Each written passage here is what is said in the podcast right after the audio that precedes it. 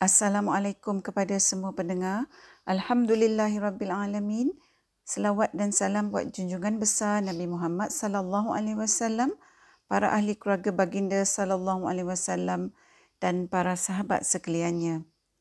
Untuk episod kita kali ini, kita akan mentadabburkan ayat 4 dan 5 surah Al-Ma'un iaitu firman Allah yang bermaksud Maka kecelakaan besar bagi orang-orang ahli sembahyang iaitu mereka yang berkeadaan lalai daripada menyempurnakan sembahyangnya. Para pendengar, dalam ayat 4 surah Al-Ma'un ni, Allah Subhanahu Wa Taala memberitahu kita bahawa kalau sekiranya orang yang menindas dan menzalimi anak yatim serta orang yang tidak menggalakkan memberi makanan yang berhak diterima oleh orang miskin seperti yang dinyatakan dalam ayat 2 dan ayat 3 surah Al-Ma'un ni, Maka dalam ayat 4 dan ayat 5 surah Al-Ma'un ni Allah Subhanahu Wa Taala menyatakan bahawa ha, begitu jugalah keadaannya bagi orang-orang yang melakukan sembahyang atau melakukan solat tapi dalam keadaan dia tu tak mengambil berat dalam tanggungjawab dia melaksanakan solat.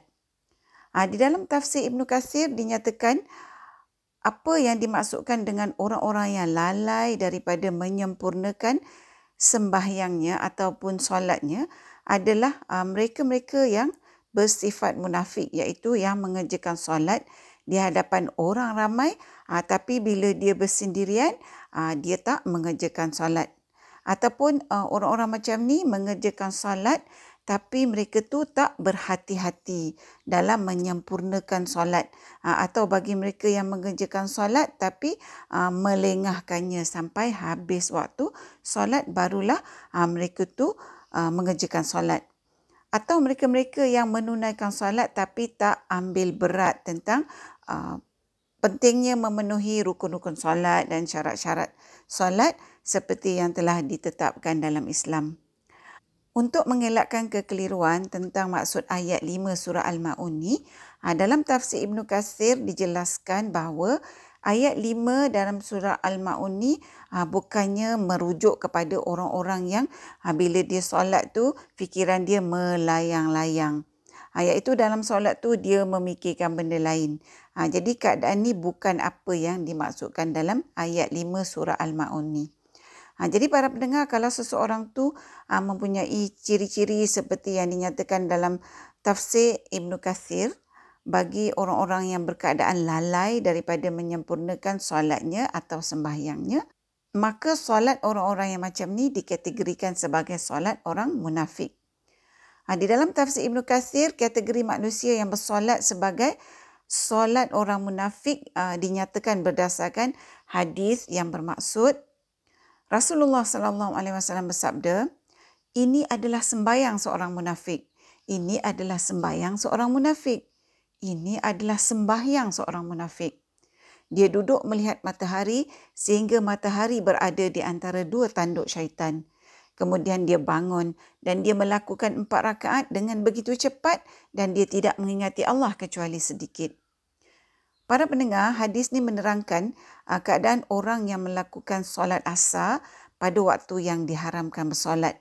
Uh, di mana orang macam ni uh, berdiri untuk solat dalam keadaan mematuk-matuk eh, seperti uh, seekor burung gagak. Uh, dia tak merasakan ketenangan ataupun kerendahan hati uh, di dalam solat dia.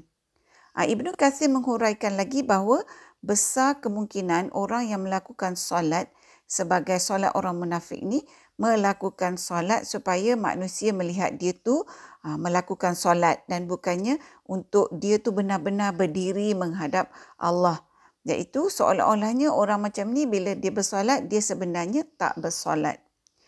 Oleh kerana keadaan solat yang macam ni dianggap sebagai salah orang munafik, maka Allah menyatakan dalam ayat 5 yang dikaitkan dengan ayat 1 surah Al-Ma'un bahawa perbuatan ini adalah merupakan satu perbuatan yang mendustakan hari pembalasan. Para pendengar, Allah menyampaikan ayat 5 surah Al-Ma'un ni yang terkait dengan ayat 1 surah Al-Maun iaitu Allah tanya kita uh, macam yang kita dah nyatakan dalam episod-episod lepas tahukah kamu siapakah dia orang yang mendustakan agama Ha, jadi Allah bagi tahu kita ayat 5 surah Al-Maun ni yang Allah kaitkan dengan ayat 1 surah Al-Maun sebagai peringatan pada kita ha, untuk kita ni muhasabah, untuk kita ni sentiasa menilai apakah status solat kita. Walaupun kita tak pernah tinggalkan solat, tapi kalau kita ni selalu melengahkan solat sampai habis waktu, maka kita mempunyai ciri-ciri yang disebutkan dalam ayat 5 surah Al-Maun ni. Ha, dan juga seperti yang dinyatakan dalam hadis yang kita kongsikan tadi.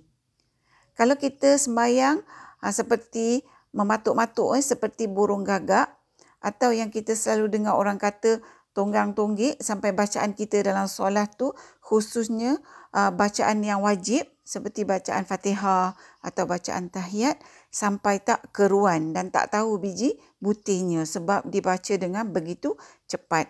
Ha, maka kita bimbang bahawa cara solat kita yang macam ni memenuhi ciri yang disebutkan dalam ayat 5 surah Al-Ma'un ni. Begitu juga para pendengar, kalau kita ni dah hadapan orang, kita solat. Tapi kalau kita sendirian, kita tak melakukan solat. Kerana ah, sama ada untuk tujuan tak mahu orang tahu kita ni sebenarnya tak solat ataupun ah, kita solat dengan tujuan riak dan sebagainya, aa, maka kita bimbang bahawa cara solat kita yang macam ni memenuhi ciri yang disebutkan dalam ayat 5 surah Al-Ma'un ni. Ha, begitu juga apabila sesetengah orang tu dia solat kerana terpaksa. Contohnya ya, ha, bagi anak-anak muda yang solat kerana takut dimarahi oleh ibu bapa atau di tempat kerja seseorang tu semayang sebab ha, tak nak orang mengata kerana semua orang lain semayang kat tempat kerja tu atau atas sebab-sebab lainlah yang menyebabkan seorang tu ha, melakukan solat secara terpaksa ha, bukan kerana melakukan solat ikhlas disebabkan dia tahu bahawa itu adalah tanggungjawab dia yang dia patut tunaikan dengan sempurna. Ha, dan oleh kerana seseorang tu sembahyang disebabkan terpaksa ha, maka dengan sebab keterpaksaan ni jadinya ha, dia tak ada ketenangan dan tak ada kerendahan hati apabila dia tu berdiri menunaikan solat. Maka kalau macam ni kita bimbang orang yang menunaikan solat seperti ini memenuhi ciri yang disebutkan dalam ayat 5 surah Al-Ma'un ni. Para pendengar, seperti mana huraian dalam tafsir Ibn Kathir bagi ayat 5 surah Al-Ma'un ni, bahawa perbuatan solat yang uh, kita bagi contoh yang kita terangkan tadi itu merupakan perkara yang sia-sia bagi pelakunya kerana Allah Subhanahu Wa Taala menyatakan bahawa orang-orang yang bersolat dalam keadaan yang begini dimurkai oleh Allah Subhanahu Wa Taala iaitu seperti yang difirmankan dalam ayat 4 surah Al-Maun ni iaitu Allah katakan celakalah bagi orang-orang yang bersolat. Para pendengar, petunjuk yang dapat kita ambil daripada ayat 4 dan 5 surah Al-Ma'un ni adalah Allah mengingatkan kita bahawa solat tu merupakan tiang agama. Kalau tiang ni para pendengar kita dirikan dengan tidak sempurna dan kita tak jaga kesempurnaannya seperti mana ianya patut dijaga, ha, maka kita ni termasuklah dalam kalangan orang yang meruntuhkan tiang agama.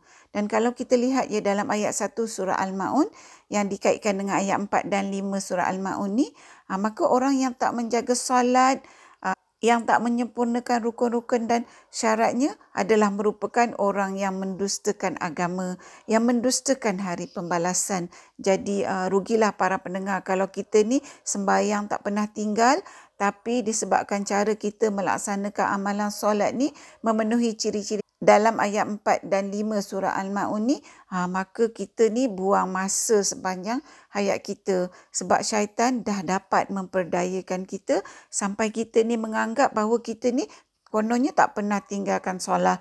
Tapi sebenarnya pada hakikatnya seolah-olah kita ni tak pernah melakukan solat disebabkan amalan solat kita tu yang memenuhi ciri yang disebutkan dalam ayat 5 surah Al-Ma'un ni iaitu perbuatan solat kita merupakan perbuatan yang sia-sia macam kita kata tadi sama seperti kita tak melakukan solat sama sekali uh, seperti mana yang uh, dinyatakan dalam tafsir Ibnu Kasir yang kita kongsikan tadi bagi ayat 5 surah Al-Maun ni. Jadi para pendengar kita semua sebagai orang-orang yang beriman uh, mestilah mengambil beratnya, mengambil secara serius tanggungjawab kita menunaikan solat dengan cara yang sempurna seperti mana telah dilaraskan dalam Islam.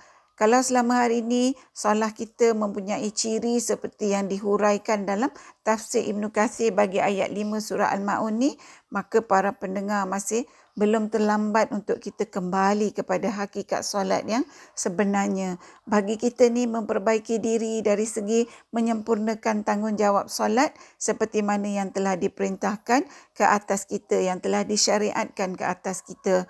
Kalau kita ni selama hari ini melakukan solat uh, seperti solat itu uh, sepatutnya dilunaskan uh, janganlah pula kita merasa selesa kerana menganggap bahawa solat kita tu dah okey dah sempurna jadi kita tak payah risau lagi. Kalau kita berfikiran begini maka kita bimbang bahawa sikap dan fikiran ini uh, akan membuka ruang bagi syaitan memperdayakan kita memesongkan kita.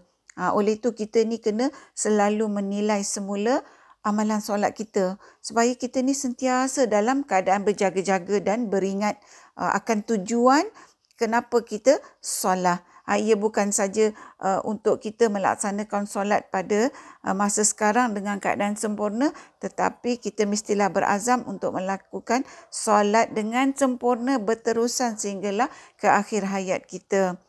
Para pendengar, Mudah-mudahan Allah membantu kita dalam melaksanakan tanggungjawab solat kita dengan sesempurna yang mungkin secara istiqamah hinggalah Allah menjemput kita bertemu dengannya. Para pendengar yang dihormati, setakat ini dahulu perkongsian kita buat kali ini. Moga kita dapat bertemu lagi di episod yang seterusnya insya-Allah. Assalamualaikum. Sekiranya anda merasakan bahawa perkongsian tadabbur bersama Dr. H ini memberikan manfaat kepada anda, saya ingin mengajak anda untuk menyertai saya bergabung usaha menyemarakkan amalan tadabbur Quran dengan memanjangkan perkongsian ini kepada orang lain. Serta jangan lupa untuk tekan butang follow untuk mengikuti episod-episod yang seterusnya. There's a place I go where Allah only knows. It's His house, my home, where my heart overflows.